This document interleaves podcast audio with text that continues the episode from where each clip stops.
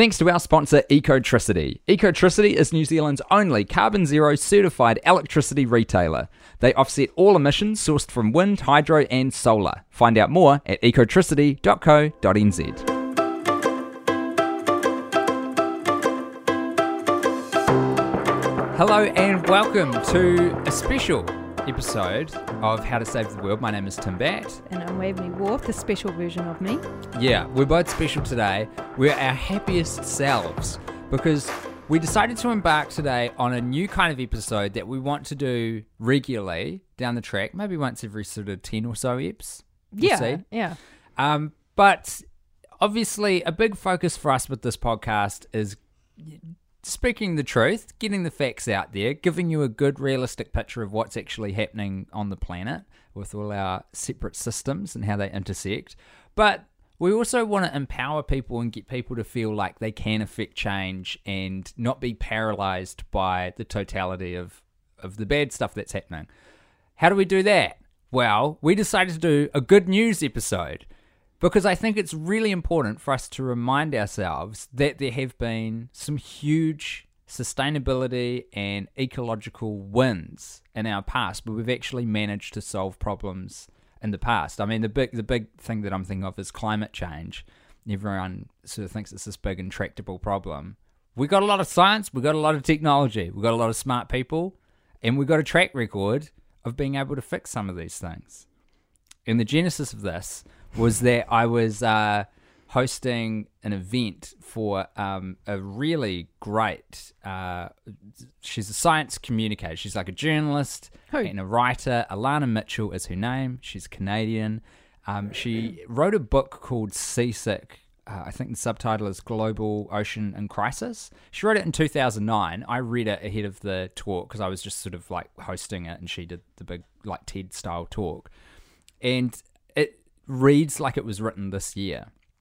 Super relevant stuff. She goes through and sort of breaks down um, all of the systems that are failing in the ocean as a result of um, human activity and climate change and all the things we're putting in the air.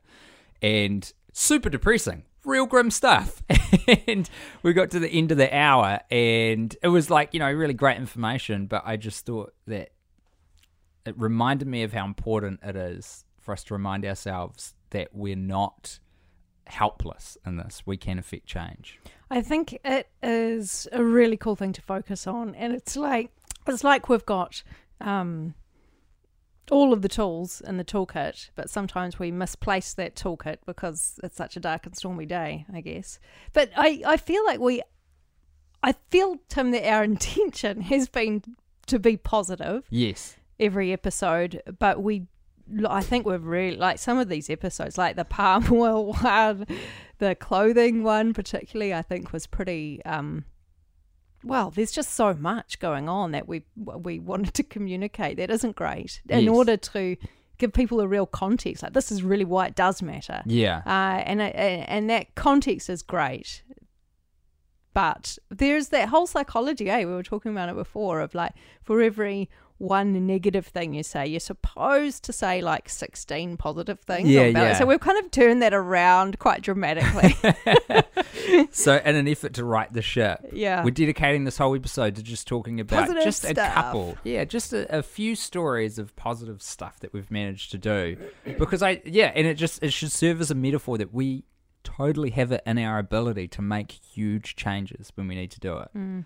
Um, so, Wave, do you want to kick off? What's what's one of the, the Yes, big we've got- wins we've- that we've had? We've got three things, haven't we? Mhm. I've got two, you've got one. Yeah. So we're going to ping pong it. yeah, All right. Well, because this is the first time we've done it, I don't know if mine fits neatly into the category, but what it is is the Colmar Brunton Better Futures Report for 2019. Have you heard of it? You've told me Oh yeah, I know. on this podcast. this you talk about you being a geek. Oh my gosh, I'm such a geek with this stuff. Um, I happen to love. This is my favorite report. Uh, so Colmar Brunton's New Zealand. What are they called? like a polling. Yes, polling Company. company. They do it for government and everything, and um, any New Zealander worth their salt would have heard of them. Um, and it's They're the company that spits out most articles you read in the paper. yeah, yeah. If there's a statistic and- involved, yeah. then these are the guys. Yeah. Um, and they've on their own back, have decided to put out a report. I think they've been doing it for at least five years around uh, consumers and sustainability and business, basically, and just tracking what is going on, what are our attitudes, in order to give businesses the opportunities to really mesh in with where people are at. Uh, really cool, uh, irrelevant statistic for now, but um, it did amuse me um, to see that it's uh, women that are more likely to um, be more sustainably minded and um, Māori, oh, refugees and migrants, um, basically kind of everyone apart from that white middle class male. It's like everybody else all Everyone around but it. Timbo.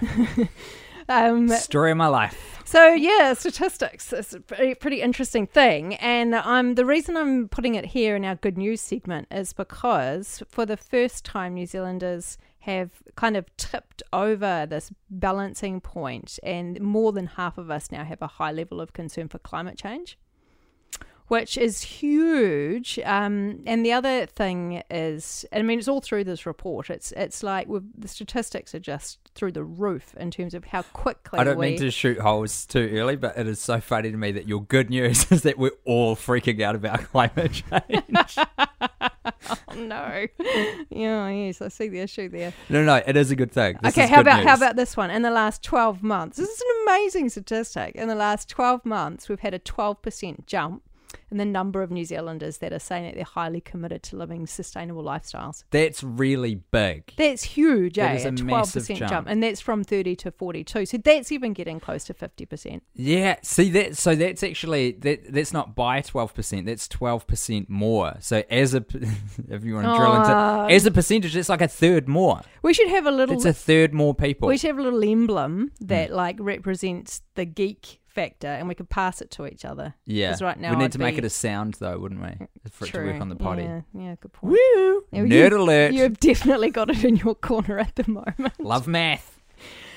Um, yeah, so I yeah, that was my good news, and That's I, fantastic. Yeah, basically, I can elaborate on that report. Please. Oh, really? Because I was going Go to say. on, just a point or two. Oh, now that you've pointed out that my good news is about how much people are freaking out, I realise that some of the other things I have to say are along those lines. No, lines. it's good. Don't don't let my uh, glib jokes derail this very good news. Because the reality is, the thing is happening Yeah. either way. Yeah. So it is incredibly good that more people are mm. cognizant of it mm. and mm. starting to take action. Given given one of our human traits is about just wanting to be with the pack, yeah. that, that that's why I see this as good news because that's what we need. We need to be with the pack. And oh great, the pack's now over the line and it gives us all permission to Yes. Well, classic is using our own shopping bags. Mm-hmm. Everybody knew that was a good thing to do, and it wasn't until bang we hit that point and a bit of legislation helped. Oh, I just almost overnight we're all happily doing it. Yeah. It's just no big deal. And you think, gosh, why couldn't we do that over the last 10 years while we're all thinking about it and all forgetting about it? And it's just because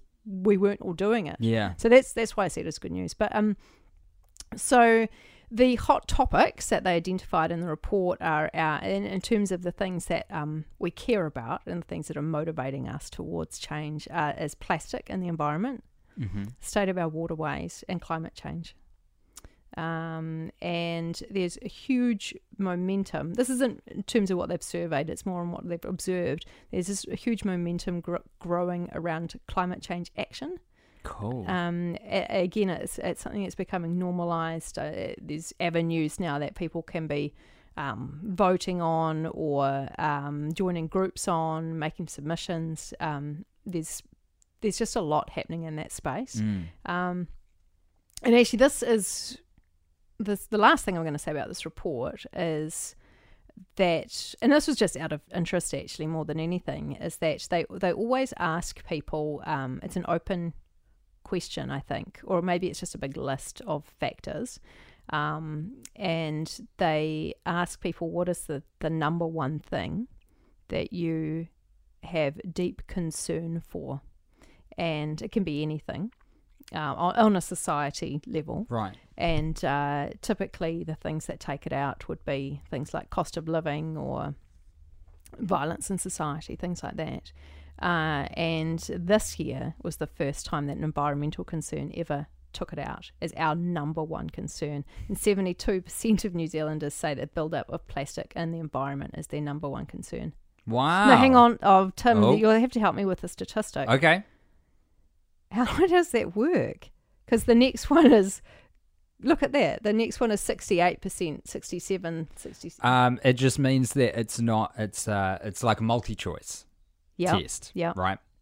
That's all that. Are you? Is the concern that it's not adding up to hundred? Yeah, for yeah, yeah, yeah, So I work? get. So I guess what it is is people are probably saying among your top concerns. I'm assuming, or like you know, pick your oh, top Oh, like they got to pick more than it. one. Yeah, oh, oh, exactly. oh, okay. Exactly. Yep. But that still means that cumulatively, this it It's is in the number number one. one spot right, is yeah. build up of plastic in the environment. Yeah. So the question was beyond the beyond the environment and the cost of living, we also express deep concern for our most vulnerable. That's not the question. Oh, that's just a That's statement. okay, yeah. cool. Yeah, I'll give you Yeah. a paperback. You know how to read these things. But that is um, that's a huge. It looks like a huge change as well, year on year. Like it's that's massive movement. Mm, Yeah, huge, huge. And so, you know how I said before about that we're increasingly committed to living sustainable lifestyles? Mm. The actually be interesting. I always do this to you. I don't know if you enjoy it or not. I want you to guess. Mm. Um, what, uh, uh, you what, guess if I enjoy the guessing. Yeah, I don't think you do. No, maybe I'll just tell you. um, what there's so there's two keystone behaviours that have really changed in this last year in terms of um, what people are doing, actually doing. Just you know that we say that we're committed to the environment, but in terms of en masse, we've changed two things. I want to have a run at this. Okay, good, go. Uh, is one of them like diet, how we're eating, yes. and one of them is I don't know, plastic straws. no. it's probably related. Oh, you got the hard one and missed the easy one. What's the Um, easy one? Uh, that we've all started using our shopping bags over the last year. Oh, gotcha. because that was the, the look at that. to. It's, it is yeah, exactly. There was a law Yeah, change. yeah. It jumped from I was hanging around twenty percent, Mm-hmm. uh, and then it jumped up to eighty four percent last year. awesome. And then yeah, the other one is the trend towards plant based diets. That's me. Yeah, I'm in that group. You are. You actually look. That's you there. You're statistically represented in that bar. I am a number. Uh, it used to be. Well, actually, it's been growing from say 2014, 15, 16, 17, Well, 18. Take us through some of the numbers. What was It's it in been- 2014? It started on 4%, then it was 5 Oh, and this is a percentage of People? people. What is it right now? Who mostly, oh, sorry, it says who always or mostly go meat free. Mm-hmm. Um, so it was used to be 4%, then 5%, then 6%, then last, or 2017, it was jumped up to 7%, and in 2018, it was 10%. 10% from 4% in 2014. So it's doubled. The amount of people who are doing it has over doubled. In the That last four years. Awesome. Mm, mm. Yeah, it's huge. That's a way bigger number than I thought as well. One in 10 people in New Zealand are eating uh, always or mostly meat free. plant based diets. Mm, mm. Or meat, yeah. Oh, that's not exactly the same as that's more vegetarian. But that is, Mm. um, Yep. you know, for a country that is economy is built on beef, beef, and lamb, dairy beef and, lamb. lamb, Yeah. that's huge. Mm. Yeah. Look out, Fonterra.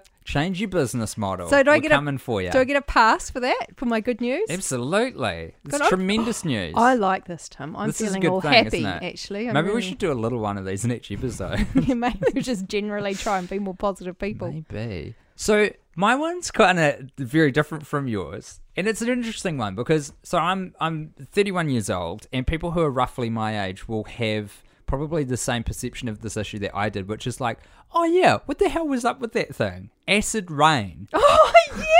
Do you remember that? so retro. So acid rain was this interesting phenomenon which culturally was really talked about and big and like I remember there's a Simpsons gag where Homer's jacket dissolves off his back because of acid rain. It's really big in the early 90s and the 80s. Um, it was a huge concern in the 70s and 80s. It's been uh, When so what with your age? Can you remember that?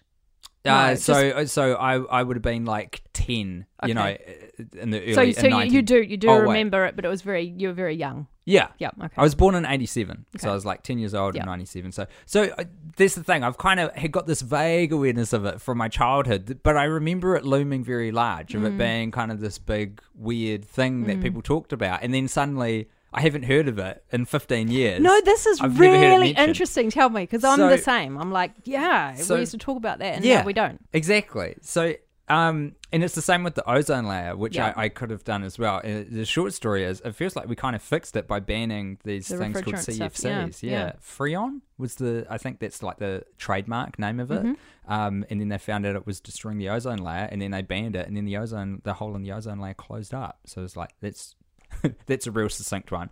So acid rain Let's get a scientist in to verify some of that. I watched some videos on it Oh, by apologies, scientists. apologies. I can tell you what ozone is too. It's O three three. atoms of Guys, oxygen. Pass there you that go. geeky thing. Uh, oh, well, this is very. We're about to get very geeky. So, acid rain. What was it? It was this thing that's actually been happening since the Industrial Revolution, and it's mainly when you burn a whole bunch of coal and sulfur and uh, nitrogen in huge quantities gets put into the air, and when it mixes with um, things that are in the air and with water vapor, uh, in, in those high concentrations, it creates nitric and sulfuric acid.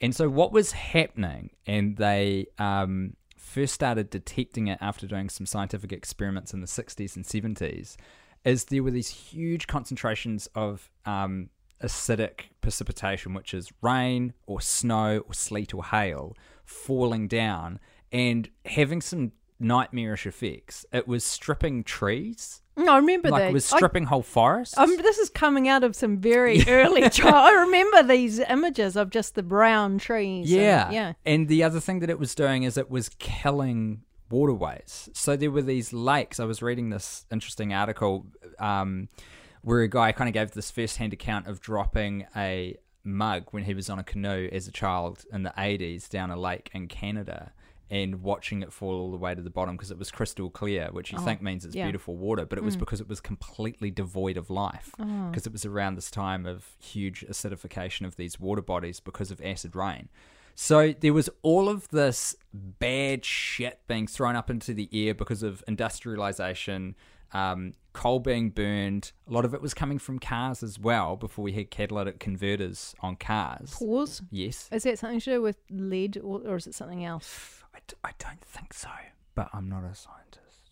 I don't think it was to do with lead. Might be part of the solution. There might be what's in no, no, we've banned we've banned lead in the petrol. oh, okay. Oh, maybe Like unleaded. It used That- to just be there might be. I think Is there it a might be a separate thing, thing? from acid rain. Yeah. okay. Um. Also, there's a there's a feature on in cars now. Yeah, that we didn't cat- used to have. catalytic converters, which for, I remember because my dad is an old automotive mechanic. Like that's what he originally trained to do, and he's loved cars his whole life. I remember him talking to me as a kid about the importance of catalytic converters well, because it cool. like yeah, and there's basically the scrubbers on an industrial scale that got put on factories as well, which had the same effect of basically capturing all of these bad things before before they went to the atmosphere. So yeah, what was happening is um, this acidification of all of these huge water bodies, which people were getting super concerned about. Um, it was it was killing all the fish. It was killing all the microorganisms. They did so. This is a little bit of a side story. This is the geek in me coming out, but they did a bunch of experiments to try and figure out what the heck was going on. Because scientists originally were super baffled by the phenomenon. They didn't really know what was causing it or what was up, but they just knew it was very bad. So they ran some experiments starting in the '60s where they um, acidified, if that's the word. They made more acidic some huge bodies of water themselves What? to Oh, observe it. gosh.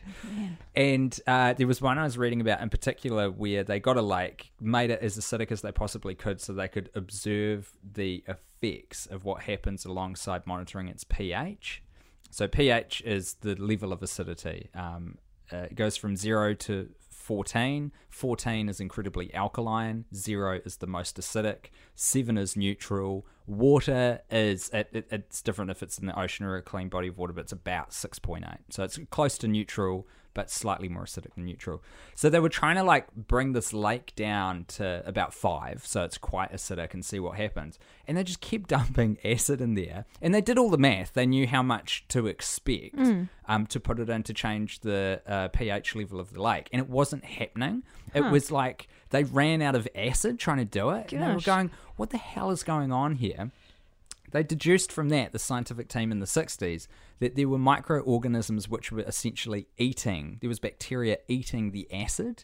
And from that, they managed to figure out that these lakes had this incredible natural defense against their own acidification. So, this acid rain phenomenon had a solution, which was a totally natural one. There were living organisms in the lake that could repair them if we could give it the chance to do it.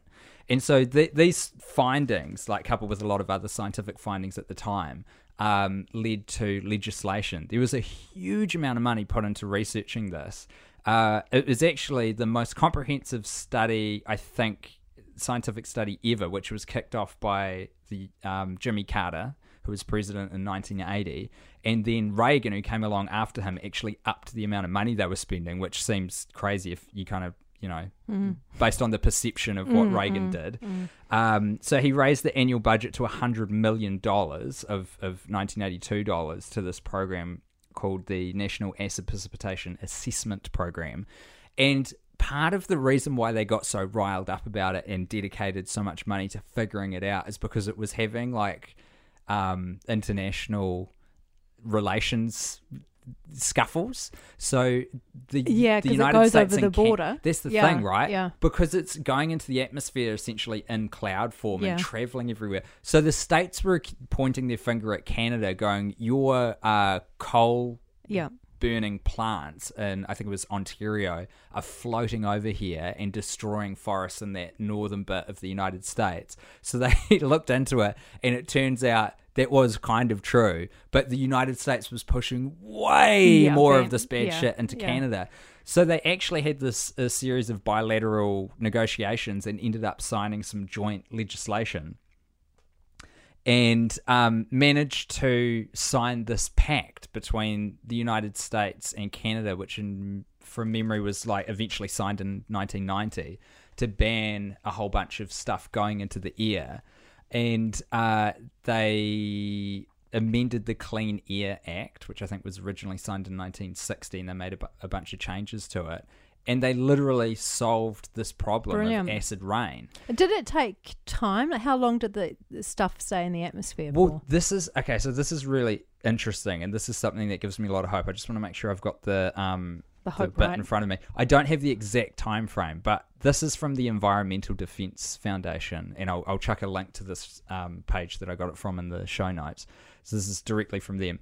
Uh, sulfur emissions went down faster than predicted and at one fourth of the projected cost. Since its launch, cap and trade for acid rain has been regarded, regarded widely as effective at solving the problem to a flexi- in a flexible, innovative way.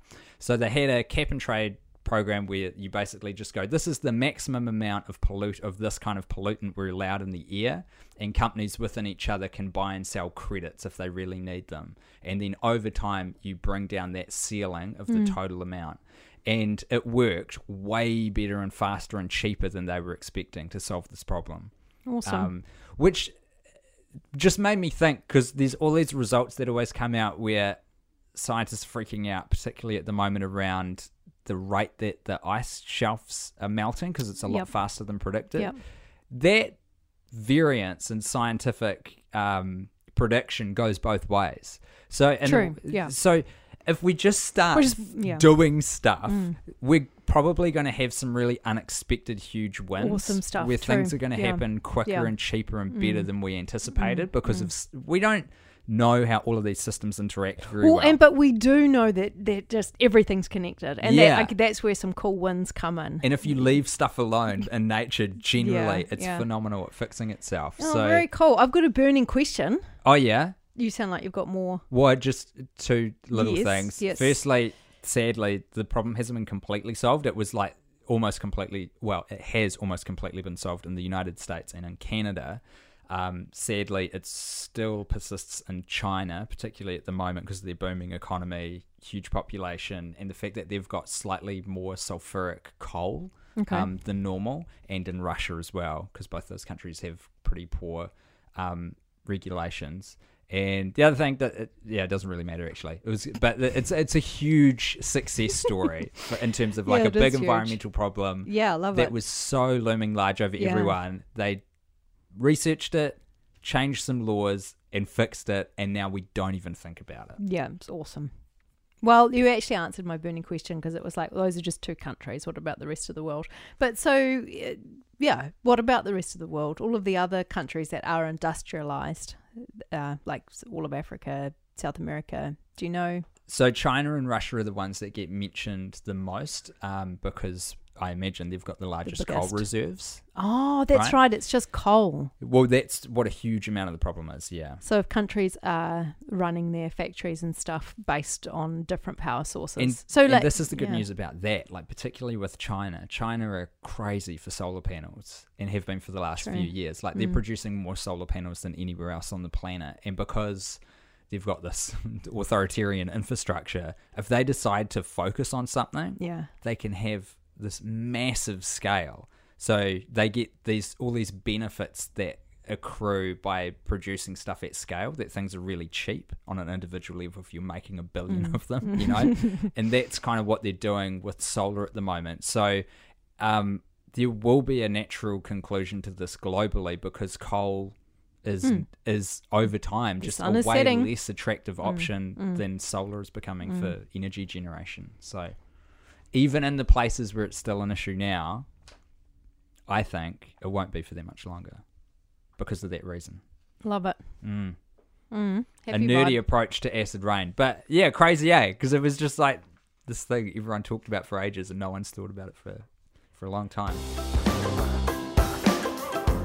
This episode is brought to you by Ecotricity, New Zealand's only power company that's 100% renewable and carbon zero certified. It's Ecotricity's mission to provide Kiwi homes and businesses with 100% pure renewable power. By choosing Ecotricity, you're supporting the development of new renewable energy and proving New Zealand's economy can grow without costing the earth.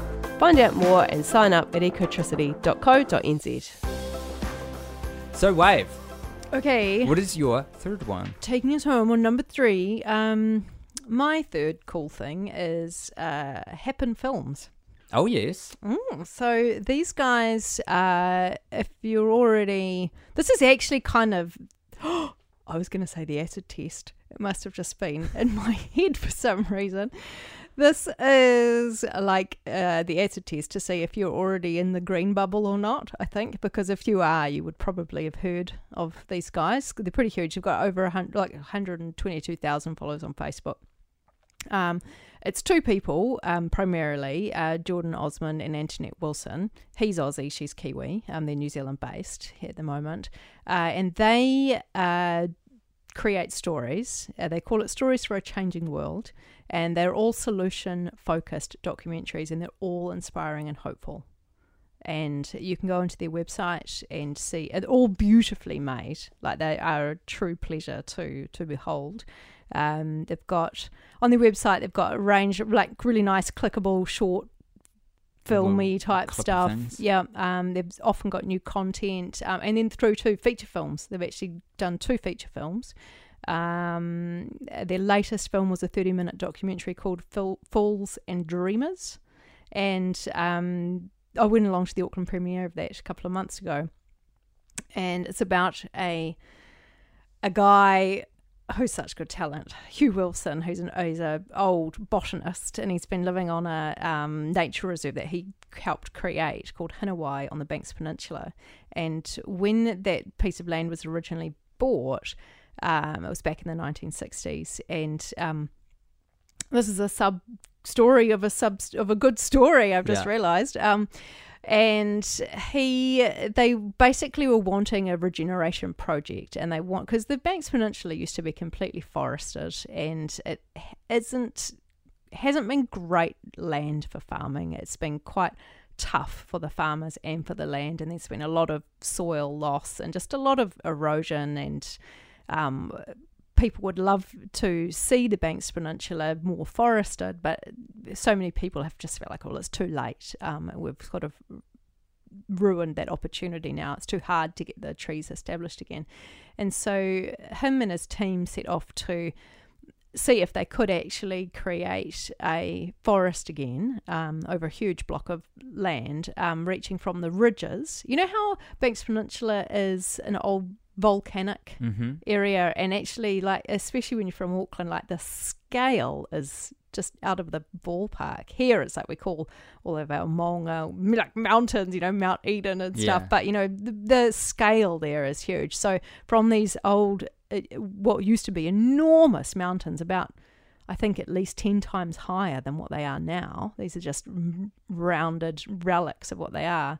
Um, so from the top of those mountains down to the coast, um, sloping all the way down, he got this bit of land and he said, We're going to use gorse to regenerate because gorse is a nitrogen fixer it's the big enemy of pastoral land farmers. It's why it's so demonized because Is that for that reason? Yes. So when sorry, when you say fix it, do you mean it draws nitrogen out, like it uses it for food, uh, which stops? no, no. So it's so when you, to grow things, you you need nitrogen and carbon in the soil, and that's what composting is all about. You're grabbing a combination of those two things to create your compost. okay. and uh, so you can do all of the hard work of getting so nitrogen might be um, cow poo or seaweed or coffee or food waste um, all are quite rich things um, so you can spend your time running around grabbing all these things so you can have a great garden or you can get some plants that fix nitrogen because what's the air made out of isn't it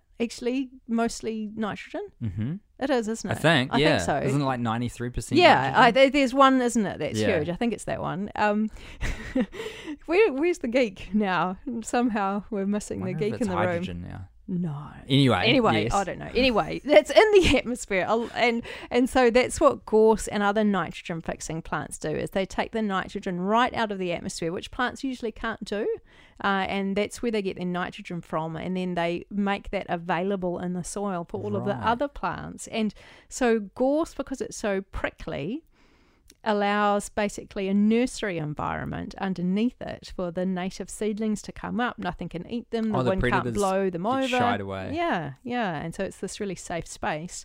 And then um, the the trees grow up, and gorse can't survive in the shade, and so the gorse just all dies. Wow. Yeah, and that is so interesting. so that's what. And what so a cool cycle. Oh, very cool. And so heaps of people use this now um, as a as a really quick, easy technique of restoring native forest. Mhm. And um, so the movie's called, oh, the, the the documentary, I should say, thirty minutes, is called Fools and Dreamers because um, when he let the community know that that's the, was planned, there was all these editorials in the paper. Like people were outraged, Yeah. and I can understand uh, that farmers are going to be legitimately concerned that all of that seed gorse seed head would be going over to their land. So Yeah. I can see that there was a, a reasonable response. Uh, but now, what is that? Uh, Forty years on, it's this gem of the community, and and there's this beautiful. Um, connection now everybody loves it because it's a reserve for for everybody and Gorse is like their nat- the- the- national e- or their regional emblem. yeah, there um there's waterfalls now because all the water's retained. Like the, you know how trees just completely change a landscape, Yeah, and yeah. so what was a dry, harsh landscape is now just full of birds and beautiful waterways. It's something like I don't know, like a hundred waterfalls or something on the Hinewai Reserve, and it's open to the public. There's so if you go down that way, you can um go for And walks. it was and- all thanks to Gorse. yeah, and um, the lovely Hugh Wilson. So, anyway, that's an example of um, the, the sort of work that Happen Films do. Um, and just all all of their work they do is is awesome. And if you're looking, I thought I would include them in this segment because if you are looking for inspiration, there's they've just got dozens of really cool stories, and you might be able to find a particular aspect of sustainability that you're interested in too. Um, there's uh, profiles on um, people um, say their thing might be composting toilets or a family of five living zero waste or whatever. So yeah, very cool. That's so cool. It's so great that there's uh, basically production houses now just pumping out exclusively. I mean, especially for them doing good news stuff, but Mm, just mm, environmental stuff is mm, good by mm, itself. But mm. then the the positive subset of that as a genre, Mm.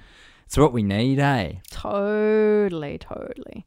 They did um their their last feature film was 2018 and it was Living the Change. I remember seeing that. Have I you? didn't see the movie, sorry, but I seen the promo for it. Yeah. Um Mike Joy, who we've had on the show, was on Mhm. that. Yeah. And yours truly. You're in it. Yeah, I was in You're a it. movie star. Yeah. Yeah. Yeah. Just quietly. Tim. That is very cool. So, should we close the book on this positive episode? I'm just feeling so brimming with positivity that I couldn't possibly fit anything more in. I'm with you. Um, so this, this, we'll do more of this, eh? Yeah. This is good. worked. It's good to discuss the wins and to remind everyone of what is possible. We can do some big old things. Humans are cool. Humans are really cool. We've got to look up, not down. That's right. I think I'm paraphrasing something Greta said, but I don't know. I've been getting pretty Greta heavy recently, absorbing a lot of videos. She's so cool. She's awesome. Uh, okay, thank you very much for listening to this episode. If you enjoy the podcast, please join us on Facebook at how to save uh, facebook.com slash how to save the world. Um, chuck us a rating if you could on iTunes or however you listen to us, and uh, tell a mate who might be interested in environmental or sustainability stuff. Um, it's really useful for us to grow our numbers and get the word out there. So it'd be lovely if you were part of that journey with us. We will see you in the next episode. Until then, stay positive, live the change, change the world. Thanks again to our sponsor, Ecotricity, New Zealand's only provider of 100% renewable and carbon zero certified electricity. Find out how to switch your home or business at ecotricity.co.nz.